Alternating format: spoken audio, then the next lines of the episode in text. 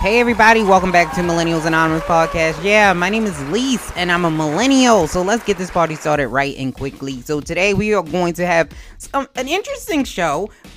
We're talking relationships today and we're talking a little bit about African American history. So we're going to have fun. I'm excited about it. And I want to give a big shout out to Brunchin. So we had the lovers special. It's for the lovers special and it was like we had all these relationship topics. It was a really good show. I think one of our best shows that we've had in a long time. So if you had not if you have not had a chance, I need for you to go listen to that. You can go on Spotify and all of the major platforms to find it. It's just brunching podcast. We changed it from brunching to eating at least for a while ago. So you all a little late. But go ahead and tune into that. Shout out to Guru Ashley and E Digga over there and we will have a guest on brunching this week as well. So we're gonna have the the lioness on. So I'm gonna need you to also tune into that because she's just dope. So you need to tune into what we got going on over there in Brunching, and we're gonna have some more people coming. We're gonna have DJ Young Music who will be on the following week, and then the next after that we're gonna have comedian Ken Jones. So we got a lot of people coming. So tune in and stay tuned for that. And I want to give again a big shout out to Pamela Roxanne who came on last week on Millennials Anonymous podcast. So shout out to her and everything that she has going on over there. So let's get right into it because I've been talking too much already. The top 10 trending topics of the week. All right, so it is February. It is Black History Month, and you know what that means. It also means it's All Star time. So All Star Weekend is among us. And the very first topic that we're going to talk about is All Star Weekend. So, you know what that means. Before we even get into these topics, you know what it means. It means that the Thought Federation and Association Correlation has, they have spoken and they are out in full force and full fledged. So shout out to all the thoughts who will be out at All Star Weekend this weekend. So shout out to y'all trying to get y'all come up. I see y'all out there. Now, All Star Weekend will feature a game on Sunday between captains LeBron James, King James, and Giannis. Both are two of my favorite players playing right now. Both entertaining. I like them both. They're both are good dudes. But you know, my heart is pulling for LeBron. I just got a soft spot for LeBron James because he's a millennial. He's a little older than I am, but he's a millennial, and I just, I just like LeBron very much so. And the dunk contest top honors actually went to Derrick Jones Jr., which without not without controversy. So people are saying that Gordon should have won it. However, I will say that I, I, he did. He made a jump over Orlando Magic's forward. He's seven foot five, mind you. He made a tried to jump over a seven foot five man. That is not an easy thing to do, but his scrotum did graze his head, the top of his head. So maybe that is why Candace and Chadwick Boseman said, you know what, we're gonna deduct a point. I don't know. I think he should have won. I think it was it was creative. I, I do like it a lot, and people are saying that this is the second time that he actually got robbed. They're saying that he actually should have also won back in 2016. So I don't know. You know, it's not a good dunk contest if there's no controversy. You know what I mean? And TMZ is reporting that basketball players and ballers are helping the Chicago economy by employing, listen to this, up to 3,000 strippers. Yeah, we love the strippers. They are helping all the clear heels get through college. Um, right now, they're paying tuition left and right. You know, at least that's like Chris Rock said, that is the stripper myth. So I mean, they they're helping the economy. And shout out to you. No, no knock on strippers. You do what you want. If you're an adult, if you grown, meaning you 18 or older, you do what you want. You that's on you. You do what you want. No, no knock there. And speaking of strippers. The viral stripper, who fell off a 15 foot stripper pole, is actually announced that she is retiring. Yeah, but she said she, you know, she she's she's got to move on, I suppose. But she is not going into retirement without any money. Mm-mm. She actually has a GoFundMe page, and according to certain websites and sources, allegedly she's raised over thirty-one thousand dollars, and it is continuing to grow on that GoFundMe page.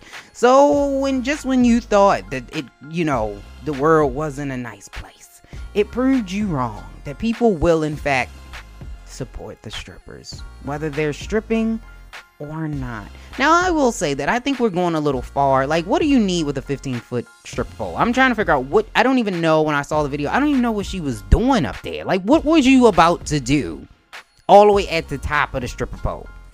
And uh, how much how inebriated or in shock you must have been to continue dancing after you've fallen 15 feet because she did not stop dancing she continued to twerk for at least several minutes now if you because they say allegedly she, she broke her jaw and some other things if you broke your jaw like you you mean it, you wouldn't it ain't it ain't enough it ain't enough money in the world. I, I I would think you would be in excruciating pain. Like oh no, but we doing too much because. Oh,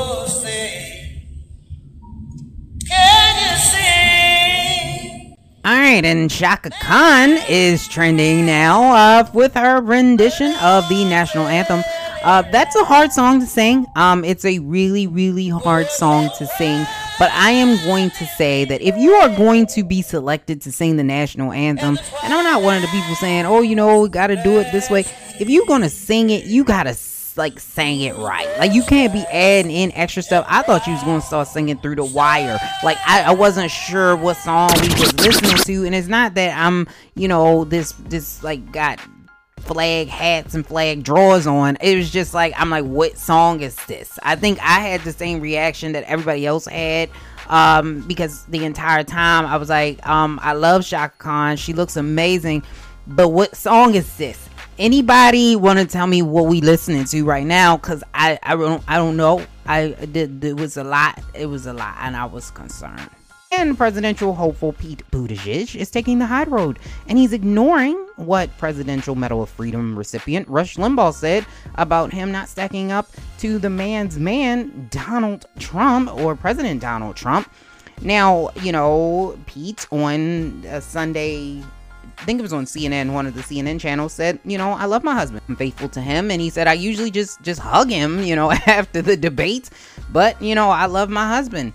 And according to, to polls, it's, says a Gallup poll, 78% of Americans said that they would vote for somebody who was gay or lesbian as long as they could follow or get behind their policies. So I, I don't know what Rush Limbaugh is saying. And I, to be totally honest with you, I don't know what the credentials are to get a Presidential Medal of Freedom, but I would probably guess that there were probably better recipients to give that to than Rush Limbaugh. I bet you there were better recipients in that room to give that to that day when he, I think there were better recipients, but that's just me. I'm going to keep my opinions to myself.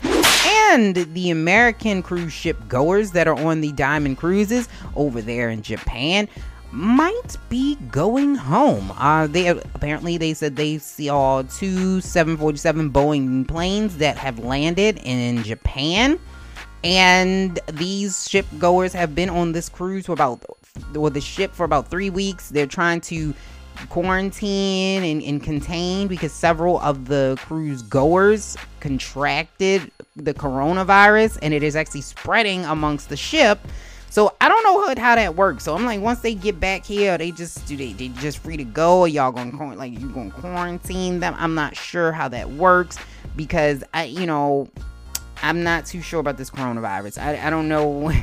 I don't know because at first I was like, you know, I would think the flu actually has, you know, more impact on people because the media likes to jump on stuff. Like when the whole Ebola thing was here, like Ebola is pretty serious over in Africa, but when that one, I think it was one or two people in the United States got Ebola, they was acting like we had a whole Ebola outbreak. It was two people. Like, I mean, you know, but I'm not saying that it's not a serious thing. I'm just saying, like, I think sometimes they overhype it, but now I'm a little nervous because it seemed like it's still continuing to grow. Like I said, I'll drink a Corona from Mexico, but I, you know, if it come from anywhere else, I don't want it. Don't give me no Coronas from nowhere else. I'm just saying. And Mya marries herself to promotes her new music video. She had people up and, you know, congratulating her and everything. They thought she got married. I think a couple of sites like the Shade Room and stuff were reporting that she apparently got married in the Seychelles, but she married herself uh, to promote her music. So big up to Mya for pulling that off, I suppose. and Snoop Dogg finally issues a formal apology to Gayle King, and here's what he said. Coming at you live and direct with a message. Two wrongs don't make no right. When you're wrong, you gotta fix it. So with that being said, Gayle King. I publicly chewing you down, by coming at you in a derogatory manner based off of emotions, me being angry at questions that you asked. Um, overreacted. Should have handled it way different than that. Yeah, and Gayle accepted his apology. Gayle said this. She said, I accept the apology and understand the raw emotions caused by the tragic loss. As a journalist, it is sometimes challenging to balance doing my job with the emotions and feelings during this difficult times. I don't always get it perfect, but I'm constantly striving to do it with compassion and integrity. So I think she probably should have done that, but that's my opinion, and I'm gonna move on because I'm tired of talking about it now. And Kobe Bryant's public memorial actually will be selling tickets between 24 and 224 dollars with over 90,000 people already vying for these tickets according to the root.com and they're saying that the proceeds for these tickets will go to the Mamba and Mamacita Foundation which will help young people to further their athletic ambitions. So, that has been your top 10 trending topic of the week let's get into what we got going on now. Right, so it is African American History Month, and what we have to do is to celebrate African American history each and every day. Yes, African American history happens every single day. You have the opportunity to make African American history every day by improving your community or improving yourself because each and everything that we do could potentially lead to something historic that will change our communities or yourself for the greater good. So, I want to give acknowledgement to that. And on this platform, we talk about African American history, but we have not celebrated anybody in particular. So, what we're going to do today is to talk about a couple of different people, six to be specific that you may not know. Little known African American history facts that you may not know. Items that you use in every single day. Things that African American people invented that you might not know. So this is going to be African American history facts that you may not know that a black man or woman created or a black person created. There you go. Little known African American history facts about things that black people created that you didn't even know. So let's get it pop, locking, and dropping. So guess what? Each and every day you probably using this. And if you're not using it, you're probably like me, probably a little wrinkle most of the time. But Miss Sarah Boone in 19 in 1892, excuse me, actually received and created the improved ironing board, which was invented by Sarah Boone and she was actually born a slave back in the late 19th century. And she was the first black woman in US history to receive a patent. So she expanded upon the original ironing board which is what a lot like what we see today. So they were using a horizontal wooden block but that was like mm you know as black people we we got a ways with ironing you know what i mean? Like like our grandmothers and stuff like they got a ways with ironing. You can't put that you know that unnecessary crease in there if your ironing board ain't right. So she fixed that, and now we could be creased up. We can be crispy. You hear me? We, we could do that. Thank you, Miss Sarah Boone. We appreciate you and all you have to do. And she was one of the first African American. Look at that. She was she was a businesswoman back when it wasn't even popular to be a businesswoman because she you could not be a businesswoman. So we appreciate you as an African American businesswoman pioneer receiving that first patent.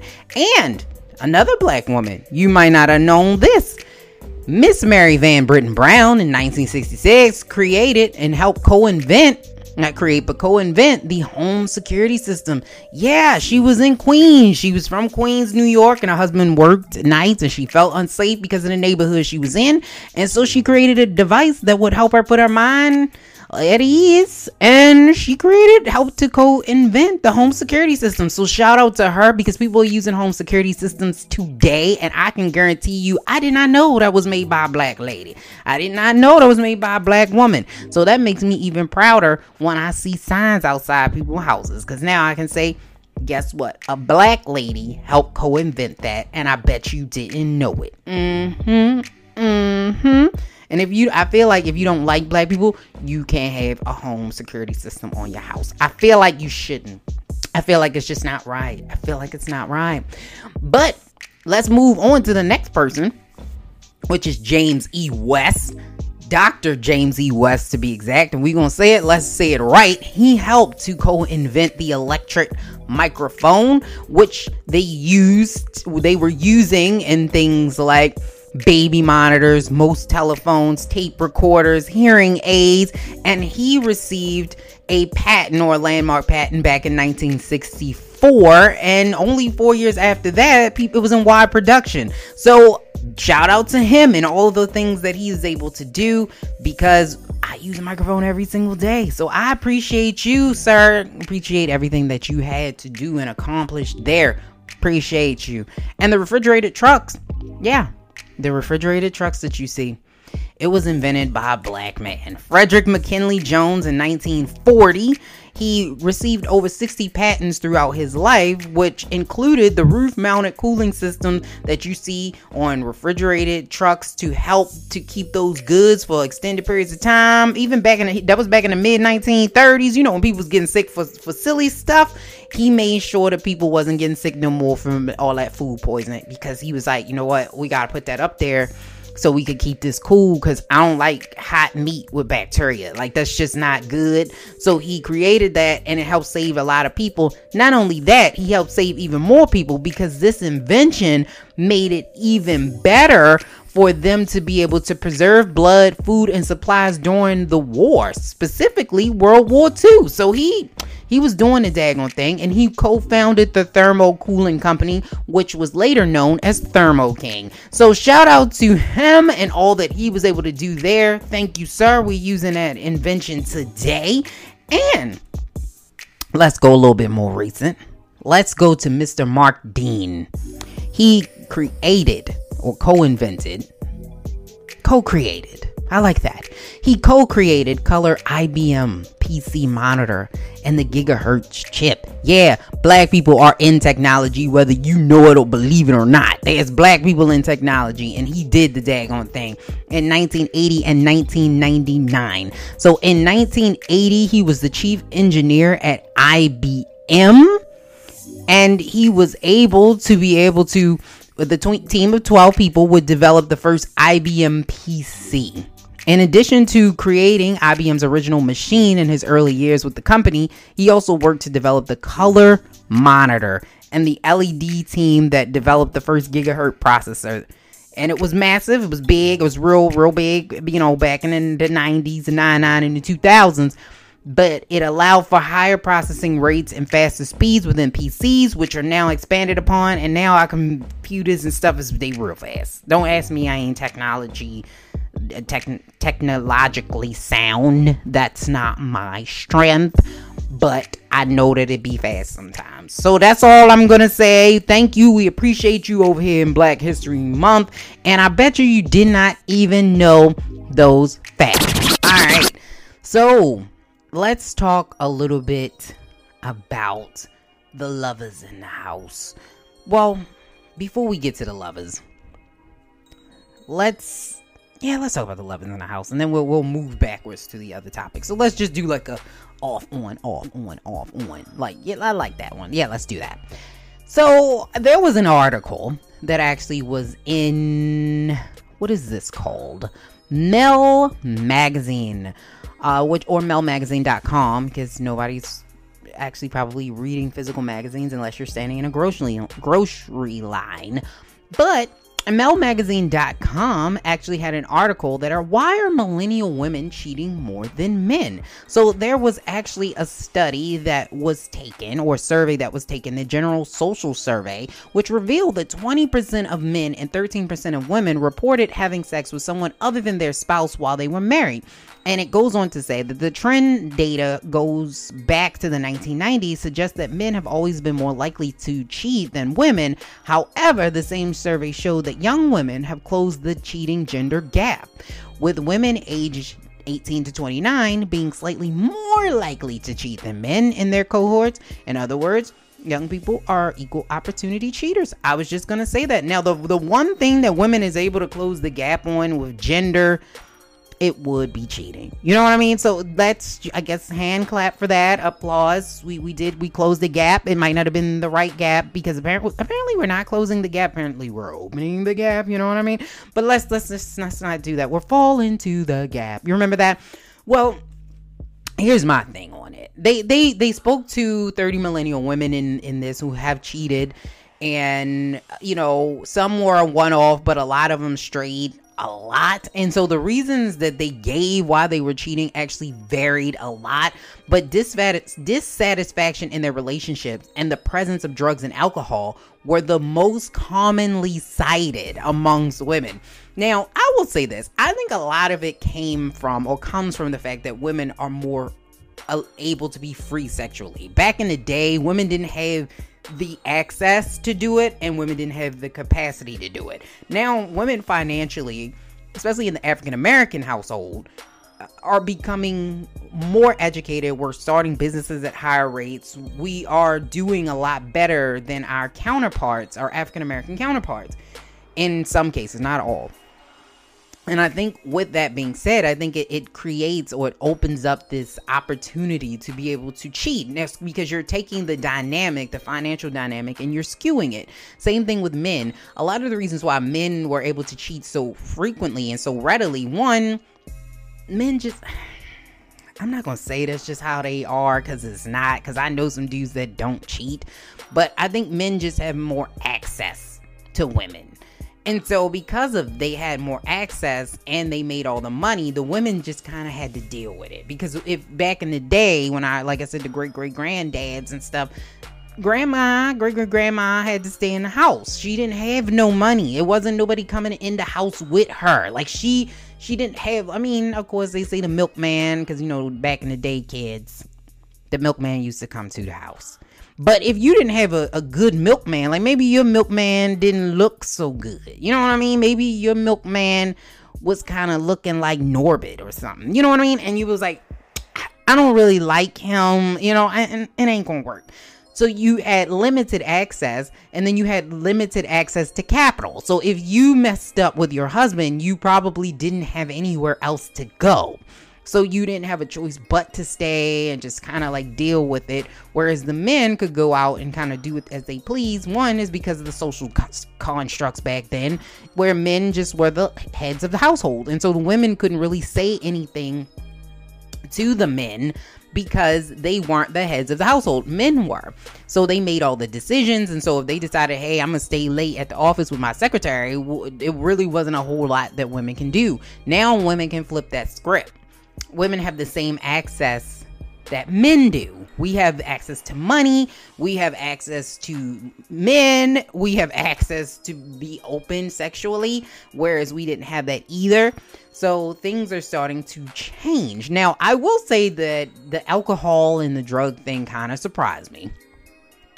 Because, listen, people, listen, alcohol and drugs adds to bad behavior, but it is not necessarily the cause of that said bad behavior. Does that make sense? So when Jamie Foxx said blame it on a, a, a, a, alcohol, it was a song. Okay? Because at the end of the day, yes, alcohol floods your frontal lobe, which, you know, controls things like impulse. So it lowers your impulse but it didn't necessarily put you in that situation to begin with. You know what I mean? Like it it those are things that you kind of put yourself in that situation. That situation. Uh so you know what it is. You know what the situation is and and how you got there, it just will lower that inhibition. So the fact that women are using that excuse is kind of crazy to me. So I that's a male excuse. Oh, I was drinking. It didn't. I didn't. But I didn't think women. I thought women would be better at excuses. I just I figured they would be, but I guess not. I, I suppose not. And I think it's also socially acceptable. So cheating has become a socially acceptable thing. So being a side chick or a side dude now, especially as a millennial in Generation Z, is something that is socially acceptable. Back in the day, to be a side dude or side piece was something that was frowned upon. People did it, but it was frowned upon. So it wasn't like something that people wanted to be. You did not want to be a side chick. Like that wasn't the goal. The goal was always maybe he'll leave his wife. Maybe, maybe, you know, one day. Of course, it very rarely ever happened, but that was the dream nowadays it's like, oh, I can get you on the weekend. Like you just straight scissoring, which I call it, is which is you are they on the weekend and you send him home on the week. So basically, you're like a single dad, you know, a divorced dad. It's basically what you are. You see your boyfriend on the weekends and special occasions when scheduled and planned. Like, you know, so that's acceptable. It's like that's a whole movement. There's some people that wouldn't want anything more but to be a side chick. Like that is the goal. Like I don't want to be the main chick or the main dude. I want you to come for a minute and then no pun. I, I want you to be here. I'm gonna use another word. I want you to be here for a minute and then you can go your by your way. Like I, I, don't need you to stay over. I don't need you to spend a night. I don't need us to fall in love. I just kind of need what I need, and you can get out. Like those are the things that are socially accepted now. So not only do women have more access to cheat, not only do women have access more access to capital, not only are women some women in certain households becoming the income breadwinner where some of the dads are stay-at-home dads now and the dynamic of relationships are cheating, meaning that they're more openly gay men and women. So if somebody were cheating in a relationship, if you have more homosexual relationships flourishing, that person is probably going to be uh, either a female or a male. So if you have more female to female relationships, you're going to have more women that are technically cheating. So I think that also brings in another dynamic that we we really don't talk about either but those things are helping to change you know why women in this particular survey were cheating more but i think the biggest factor to that is the one i just mentioned it is the social factor it is acceptable it's not even just acceptable it is a trend it is a movement where there are some women and men that don't want anything more but to take your spouse. It is a game to them. It's fun to them. It makes it adds to because I think it gives people that level of self-esteem push because it's like I can take your man or your woman. Um, I, that's something I could come in to do. So it's a challenge, and if they're able to get somebody to bite that has a spouse, now I know I'm I'm the shiznit because I was able to do something and take something from you because that means somehow to me, not meaning that's necessarily true, but that I'm able to validate me that I'm better than you. Whether it's better looking, smarter, come more cunning, whatever. And so there are some women and men that it's like a game to them to be able to get somebody else's spouse. So it, it's not even just that it's socially acceptable. I think that it's a trend now. It is a, a movement of sorts the side chick movement. You hear people, you hear songs about it. You hear people saying that's what they were looking for. People, some people uh, specifically say that there's whole websites specifically for people who cheat. So it's just one of those things where I think we have to prepare it. It's just a new dynamic that we live in. I'm not a cheater. I don't prefer to cheat. If I want to cheat on you, I would rather tell you, hey, it's not working out and to leave you. Now, I'm not going to sit here and say I have not been cheated on because I have been cheated on and it's a shitty feeling. So that's another reason why I don't cheat because I've had that happen to me and it is not a good feeling. Now, I will say when that whole situation went down, I did momentarily momentarily become the side chick to the side chick that was the side chick. Does if that makes any sense. So the person I was with cheated on me with somebody else, started dating that someone else, and then they started dating me again while they were in another relationship. So I became the side chick of the side chick. I wouldn't recommend it. it ain't fun. It's not. I don't know why girls like it because you have to wait. Like you, you can't. You don't have the access to. You gotta wait till. Oh, I'm on my way now. I'm like, shug nugget. It's two in the morning. Like you couldn't have came over here at eight. It, those are the types of things that you got to deal with when you decide check. You you kind of get the leftovers, the oh, I ain't feel like dealing with her today. Oh, that like it's not ideal. So I would say that I don't know why the movement is so strong, but I will say that I believe it. I think that women, because women, we, we're smart. We are smart. We smart we is intelligent, we is beautiful. And because of that, I think women we are able we're gonna be able to sustain this a lot longer than men. I, I think this is something that's here to stay. Men just prepare for it. Ain't nothing you can do about it. You've been doing it for, to us for years. So just deal with it, I guess. You just better vet people, find you a good one. I don't know what to say about that. Whatever. You know, y'all do you. Mm-hmm. And let's move on to the next topic. All right, so let's talk about African American history and what we can do to move our culture forward. I think a lot of the things that we see now in the society with black people and not really like we've come a long way, like I said in the beginning. We get, we've come a really long way. So I'm not going to sit here and pretend like we haven't because we have the accomplishments that we have been able to do, like I said, given nothing. Like we really started from we didn't even start from zero. We started from like negative 20. And our families were able to work our way up. Are we ever going to be able to close that ever moving pay gap? I don't, I, I mean, not pay gap, wealth gap. I don't know. I, I don't know. Um, right now, it's just not foreseen to me, especially since, you know, you see studies that are coming out saying by 2053, the African American wealth will be at zero. And a lot of that has to do with student loans. A lot of that has to do with the fact that our parents are living longer. And so you have to put them in retirement communities. The cost of living is going up. Things just are not catching up.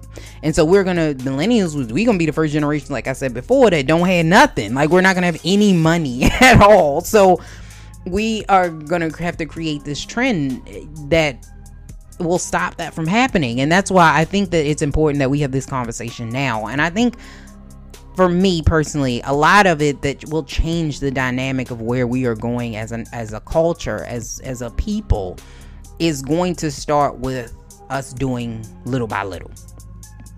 And what do I mean? So, yes, there are overreaching big issues, glaring issues in the African American community that need to be fixed. But those things are going, it's going to take years to get there. You need to be able to do things right now. And I think that we, a lot of the times, as as a community or as a people, we tend to put it if we don't see over of what's going on, we feel like it's a failure, and that's not necessarily true. And so if you start like let's take Baltimore because I like I said I, I'm from Baltimore. If you take a, a community like Baltimore, right? If you just start doing something small, I guarantee you, you eventually will make a bigger impact. But it seems like because we don't want to start small, we want to see this big overnight change that people just kind of drop the ball. And we can't have that happen. So, even picking up trash in your community, showing, taking the initiative to clean up your own community. Like, don't call out for other people to come out and clean up your community that don't live there. Start it in your community. If you, because the biggest issue in the African American communities, especially marginalized African American communities, because all black people aren't poor, to despite the popular opinion, all black people are not poor, all black people are not struggling. Let's just say that. So I'm going to say marginalized African American communities. Those communities that are struggling, the biggest issue in those communities is mindset. The issue isn't necessarily the lack of resources, that is a part of it that is one of the systematic issues that got them there into that marginalized state, but it is not necessarily the reason why it can't be fixed. A lot of it starts with mindset. So, like, I was watching Bill Maher and Van Jones was on, and he was saying that in order to combat crime, you have to give people books and jobs, and they will put the guns down themselves. And now, Mr. Van Jones is not wrong. You know, if you give people opportunity, he also said opportunity. If you give people opportunity, they are more likely to take and pursue them, right? However, if the opportunity does not look like I'm giving you X amount of dollars, or I'm giving you a house that is out here, or I'm giving you a blank check to do X, a lot of the times with the mindset that's there, and I'm speaking from experience since you know I lived there, I had the similar mindset, and I also had a nonprofit organization or was a part of, you can't own a nonprofit organization. So I worked for a nonprofit organization, founded a nonprofit organization the mindset is if you're not giving me that, it's not going to change anything. If you put job programs in some of these communities, I guarantee you people won't use them. And I've seen it. I've seen it. I've seen where you put libraries, you have mobile libraries, you have virtual libraries, you you you come out the people don't use the resources. It's so many grassroots resources in nonprofit organizations. I think in Maryland they got like 40,000. And if you know how small Maryland is, that's a lot. And most of them are based in Baltimore City.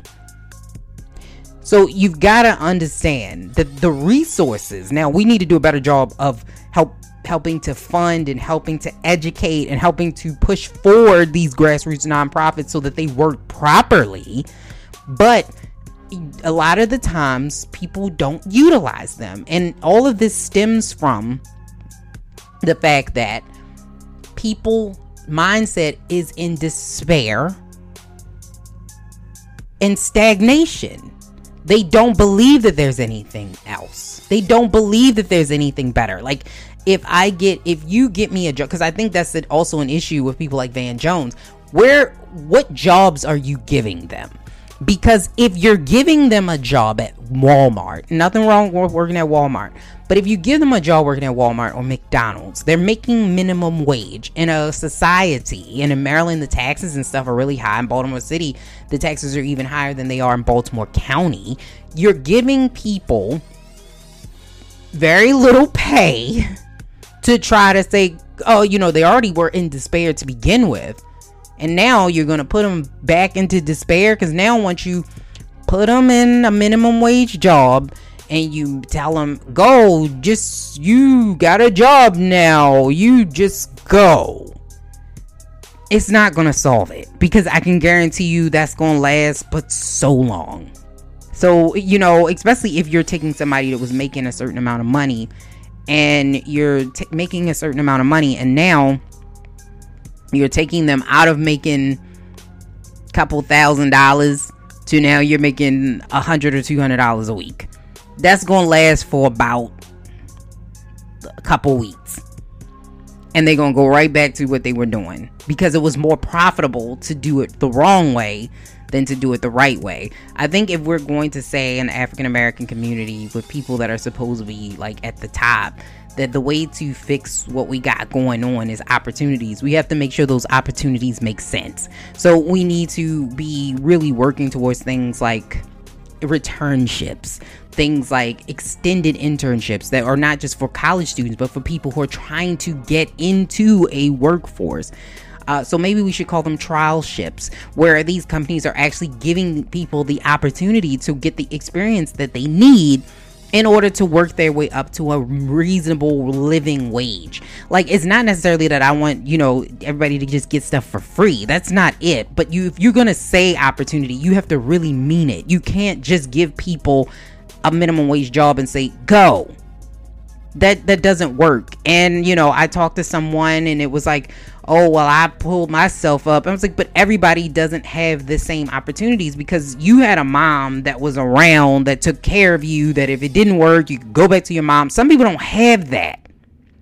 Some people don't have that base So if you have those individuals, you need to provide them with opportunities. On top of that, you would also need to find out what the barriers of entry are. Why can't you get a job? Why can't you keep a job? These are the questions that are never asked when you have nonprofits. The issue is only, oh, they don't have jobs. Let's create a program that they have jobs. That doesn't work. I'm telling you, it doesn't. And I, I, know some of the nonprofits don't care because then they come back through and you can count them as another person that you served. So it's all about the numbers. But as a community, we do need to make sure that we're changing the mindset, right? We also need to make sure that we are the ones that are creating the building blocks. We're starting to move the building blocks forward. So let's do something small like I said, if it starts with cleaning up trash, if somebody sees you cleaning up trash in front of your house, they're more likely to clean up trash in front of their house. And then they're less likely to throw trash in front of your house. Because now they know you respect it. Although, you know, systematic racism is awful. It's terrible. Redlining, especially in places where, like I said, and I live in Maryland, you can clearly see it, especially in Baltimore. And I talked to somebody who was from New York, and she said, I've never seen anything so blatant. And it was a white woman I've never seen something so blatant and out there than when you come to Baltimore City. You can see the red lines. It's like that nowhere else. And I'm from New York, is what she told me.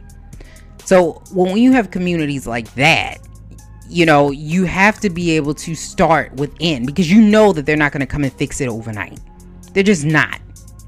But if you start to clean it and you start to respect what you do have, other people will start to value what you have and start to reinvest in your own communities. And it doesn't necessarily have to be with money. Like I said, it could start with you cleaning your block and getting people in your community to help clean the block. It could be something putting trash cans around so that people don't throw the trash on the ground. It could be trying to get your the school kids after school, maybe having a couple people, older people who are just there, have the kids come sit over their house and read books to them. Like it's little things that you could do that could start the ball rolling that will help to change this mindset that I think is the biggest issue that we have in this plaguing the African American marginalized communities. That's just me. And then we have this I made it mentality where since we made it, we now look at and th- put our thumb on noses of people who didn't make it. Oh, they're the bad kind of black people. Oh, I don't like them. Oh, I've made it. I I did what I need to do. We need to stop that also. Because everybody is different and everybody who's not thriving isn't thriving because they're not trying life is not fair. So it, it's not going to be a straight line for everybody but it doesn't mean that everybody that's not making it is not trying. Now i'm not going to say that they ain't some people that's just trying to milk the system. They're out there. They're there. They ain't going nowhere. They're gonna be there but we're not talking about them. We're talking about the people that really want to make a difference. They really want to make a change those are the individuals that we need to start reaching out to. And if you made it out, is would only make sense to leave some breadcrumbs for somebody else. And I don't mean just leave the breadcrumbs and just throw it up in the air and hope somebody catch it, but actually leave some breadcrumbs and maybe put a handout and say, and not giving money or giving food, but giving mentorship, knowledge, that type of thing even an opportunity. Like if you have a company and you're looking for people to hire maybe hire somebody from your old neighborhood. Give them a chance. You you have insurance for a reason. Give them an opportunity. You don't have to be silly with it. No use your experience and, and vet them and interview them and stuff like that. But give those individuals an opportunity. Hire from what i call the d list which is the do not hire list hire from that list of people that are usually picked over. There's little things that we can do in our own African American community to start moving it forward. Of course, we need to hold, not just vote. We hear a lot of that. Voting is great, but it's not going to change anything if you vote and then you sit down for four or two years and then you complain about what's going on. No, no, no, no if you see if stuff not getting done, it's time for you to get up and say stuff is not getting done. I need you to tell me what's going on Capitol Hill because ain't nothing getting done. And I'm talking about in your local communities. I'm talking about in your state senate. I'm talking about that. if stuff is not happening, your city delegates or, or uh, officials, your city officials, your county executives, go to them and say, hey, I put you in office. I voted for you. Tell me why our schools don't have X. You don't have to do this every day, but you can write a letter. You can send an email. You can even go to there. Make them know you. So when they see an email, oh, here come this girl again. Here she go. So that they know that they can they can't just get elected and that's it. Because a lot of the times that's what happens. And you have these people who sit there for years and years and no one holds them accountable so that they can just get in, do nothing, get reelected. Get them out of there. Get them out of there or hold them accountable. Just saying. So that's part of the things that I need think we need to do in order to further the community. There are more things, of course, and we'll have that conversation on a later day. We're gonna have a special that comes out on African American history starts now. But for now, that's just what I think are the major issues in the African American community. We gotta change mindset, we gotta help one another, and we gotta start small in order to work big. That's all I'm saying. And you gotta vote. That's all I'm saying. So we're gonna move on to the next topic. Alright, so let's get it. So, what is the worst millennial dating trends and why to ditch them now? So, Bolde.com actually has an article that was written and it's in the tough love section and it talks about a couple of different dating trends that are the worst millennial dating trends that are around. And yes, we're talking about love because love, it was the love week, it was Valentine's Day, so we were going to talk about love today. But I should have said that in the beginning but I didn't. It's all good though. Whatever. So one of the topics you you get it now. You're probably like, okay, she gonna tell us now. So it's 10 trends that we need to it says dating trends and why we need to ditch them now. And the first one is the fade out. Now I didn't know exactly what this was, but here's what it is. It says so you go on a few dates with someone and you get along great with them and then you think that they could potentially be relationship potential and then you never hear from them again. I would call it ghosting, but I guess now it's the ditch out. I don't know. I guess I'm getting tired. So we got to stop with the names. I mean, the fade out. We got to stop with the names and it says so this is usually referred to as the fade out. And while it's never pretty to be on with the receiving end chances are you've done it too. So i guess i guess the difference is with somebody that ghosted you just go and then you just disappear. Whereas with the fade out you kind of steal your reply to a tweet or a message here and there, but it's not a good thing because you want somebody to be straightforward with you and say, "Hey, man, I don't really like you like that. Like you cool as a friend and everything, but you know, I don't really see this going long term." Like I feel like millennials, we have a hard time because you know most of us, not all of us, but we're super woke, and you know we don't want to hurt anybody's feelings, and so we just would rather ignore it. Plus, we are not great, especially with our Gen Zs we're not great in millennials as well with the human contact part.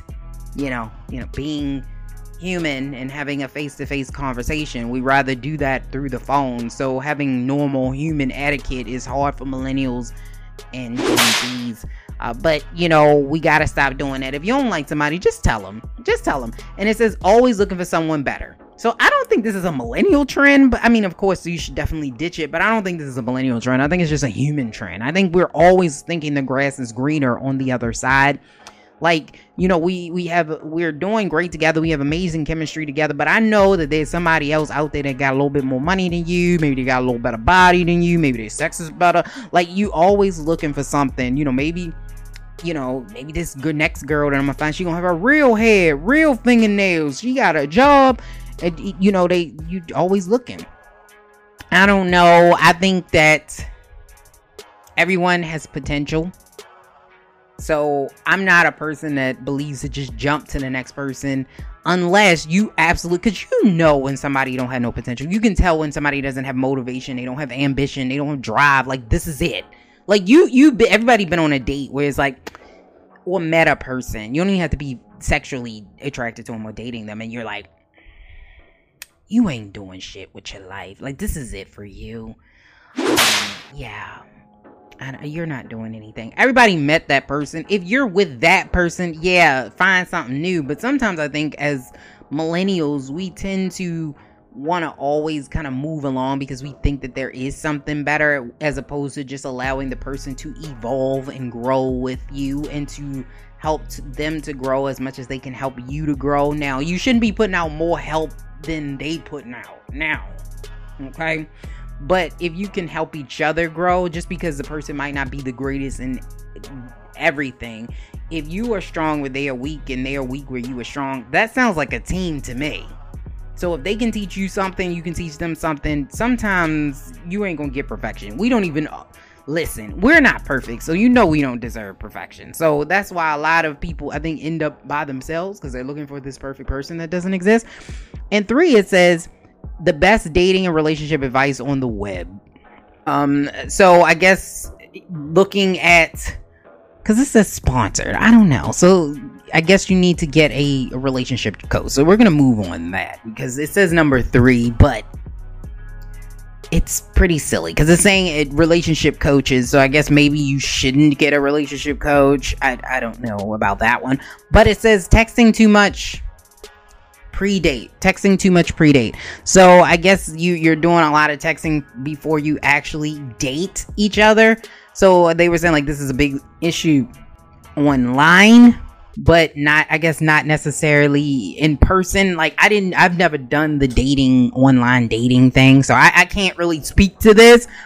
But I could I to me, I don't know if this is a bad thing to me because I don't see how texting well i guess text you should call the person there you go if you're gonna do a pre-date and you're gonna try to kind of like get to know a person especially if you met them online i probably would want to talk to them on the phone because at least you can figure out okay, what kind of person am I dealing with? Are they cool? Is the vibe off? Because somebody texting and somebody talking, even though you could tell how a person talks by how they write, but still, it's a different type of thing. So you could see if you really connect. It's it's different to connect on a text than it is to connect talking. So give the person a call. Don't be texting and everything. Don't be doing that and then the almost relationship so it's you know called the hookup culture we are just talking about this kind of like casually dating. I don't think there's anything wrong with casually dating. However, I could see where a casual, continuous casual hookups could be problematic. Um, I think you should, but I will say, young people, I will say this. If you're really young, like you're in your early 20s or you're in your late teens and you're like going off to college, my you don't have to listen to me. This is just my opinion. Going through this and having gone through this i would highly recommend that you explore different people. Like you don't have to sleep with everybody but i would say date different people because there will be a time where if you are in the same in like in a real committed monogamous relationship from the time you're a teen i can guarantee you it's probably somebody that's going to stray. It's no point of putting yourself through that heartbreak allow yourselves to grow. And one of the things that happens with people that are usually together for a real long time is usually there's a separation at some point because you met when you're very young and eventually you expand and you grow apart if you don't grow together. So you need to figure out who you are first. So figuring out what you like and what you don't like who you are will help you. And i think that being casual hookups as long as you're not just having sex unprotected sex everywhere just dating, you know, have a dinner here and there, go to the library here and there with this person. I don't see anything wrong with that. That's just me. I'm not saying have sex with everybody. That's not what I'm saying. Take it, listen to what I'm saying. Not saying that. I'm just saying getting to know people. Getting to know people is not a bad thing. Just saying. In my in my opinion, I don't think it's a bad thing. But um they're saying being afraid of labels, so not wanting to put a label on your relationship is problematic. And I agree, like we we do get nervous. I was having an interview with someone. We didn't end up airing it, but interviewing with somebody like, "Oh yeah, yeah, don't put a label on it. Don't put a label on it." I get that, but sometimes I think not putting a label on something leads to confusion because then you're in a committed relationship, they're not because we I thought you know, we was just friends with benefits. And then you like, oh well, I thought we was in a committed relationship it's time. I think sometimes labels help so that when you're out somewhere and somebody say, "Oh, is this your girlfriend?" No, it's my um almost relationship friend. it just gets weird. So I think sometimes putting a, a label on it, it's not a bad thing. I know millennials we get caught up in the terms, but then we don't like labels. So it, it's very weird uh, the dynamic that we've created. But I believe, and this is just me, putting a label on a relationship helps to clear up what you are. So if I know you're my girlfriend or my boyfriend, I know we're monogamous. Okay, we we've had this conversation unless you say it's an open relationship. So then if you say, "Oh, well we're open," you know, that's different. But if you go out in public, at least people know what you are cuz you shouldn't be sitting there for 10 or 15 minutes trying to explain to me this is not my girlfriend, but it is my girlfriend, but it's sort of not my girlfriend. That's too much, okay? Just just slap a label on it and package it up and let's go. You know, I don't got time for that. And then it's a social media brag of course, doing it for clout is too much. Don't be doing that. I'm not a big fan of the brag adocious people. I'm just not a big fan of that. That's why I know a lot of people love, you know, the whole Russell Wilson Ciara thing. Me, I think they're a cute couple and all, but I think it's too much. Like if you put too much on social media, as soon as something goes wrong, to be like, oh, she didn't post him today. Oh my god, they're divorcing. That's why I said sometimes you gotta let let let this shit go. Like don't put everything on social media. Don't you don't have to brag every day. If your relationship is going dope, let it be dope, but be dope between y'all. Like that's that's all I'm saying. Like that is all I'm saying. Get people out your business. And then they're saying obsessing over one little text. Yeah, don't obsess over the text. If you really want to know something, just call the person. It, you you can't figure it out over text sometime. And using emojis because sometimes I'm not gonna lie to y'all. I'm an oldest at millennial. Some of these emojis I don't even know what they mean. Like I'm like, I, what is this? I don't even know what this would. Why would you use this? Why would you use this? This looks like a spatula. What would it, what are we using this for? What is this for? Like so those are just it's um, it's too many emojis I think anyway. Um just cuz I wouldn't have knew what some of them mean. And I know y'all don't know and y'all young and I know y'all some of them y'all don't know either. So let's not let's not do that. And then lastly, they said pretending everything is fine. Of course, if you're in a relationship, let your partner know how you really feel. Let them know if you're sad, let them know if you're happy, let them know what the deal is. Don't just pretend like it's okay. And don't assume that the person is going to know if you're not feeling well or you're sad or you don't like something because they don't. Trust me they don't. It this is the same thing in a relationship. If you're doing something you don't like it's the same thing in sex. If they're doing something you don't like you have to let them know. Whatever it is you got to let them know because they're not going to figure it out on their own especially if you're a woman dealing with a man. I can guarantee you it's going to take a minute before he figures it out so let's let people know what's going on with you and know that everything is not okay. All right. So this has been the relationship edition. I, you are welcome, millennials and Generation Z. Y'all welcome. Mm-hmm. Mm-hmm. So this has been another episode of Millennials Anonymous podcast. So if you have something that you want to let us know, please go onto our website at www.millennials.us. Send over a question, topic, or inquiry, and you can just submit it, and we will get it, and somebody will reply back to you in 48 72 business hours. We appreciate you, and that also applies if you want to be on the show. So if you actually have a book or you're doing something, you're a comedian, you're an actress, something and you want to be on the show, the same thing applies. So you just fill out the same form and send it off. Like, I was going to say D'Angelo, but some of y'all might not know who I'm talking about. But anyway, you can do that. Tune in to, we will have Ryan Troy on. We were supposed to have him on today, but I, I listened to the, the interview and I was like, uh, I, I think that there's some things that are missing. I don't want to release it yet. So we're going to re air no, not re-air. We're gonna re-record an interview with him talking about a slightly different topic. Although he is a Trump supporter, I feel like that that's not the biggest issue that we have when we were discussing and talking to each other. So I don't want it to be so narrow in scope. And you know, he he actually mentioned it to me first, and he said he really would have preferred to talk about millennial issues. And so that's what we're gonna do. So I'm gonna have him back, but not just specifically because he is on the conservative side of things, even though he doesn't like labels but he supports Donald Trump. Which would make him more conservative leaning. So we're not just going to focus on that. We're going to focus on issues that impact millennials and impact African American young people. So those are the things that we are going to talk about. So we'll have him on in the next couple of weeks. We're also going to have on another guest. I'm not going to say her name just yet because we have not confirmed the date. We've confirmed that she's going to come on, but we have not confirmed the date. So I'm not going to mention that just yet, but I, you guys are going to like it a lot. Um, especially if you're in the Baltimore area, you're going to like it a lot. So just stay tuned for that because we're going to be having lots and lots of fun.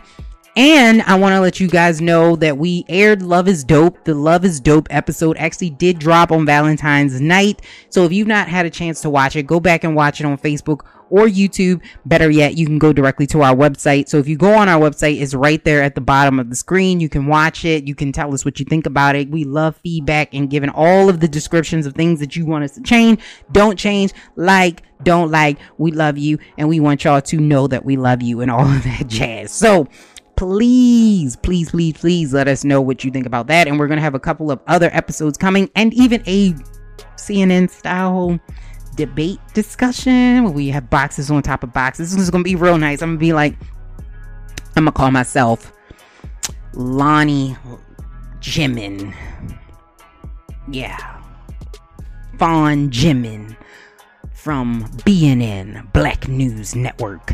Yeah, I'm gonna have so much fun with that. So we're gonna talk about that with all the Democratic candidates that are coming out and what we think and what we think needs to happen and what needs to happen in order for these candidates to get the African American vote. So this has been another ap- episode of Millennials Anonymous podcast. Thank you so much. Peace.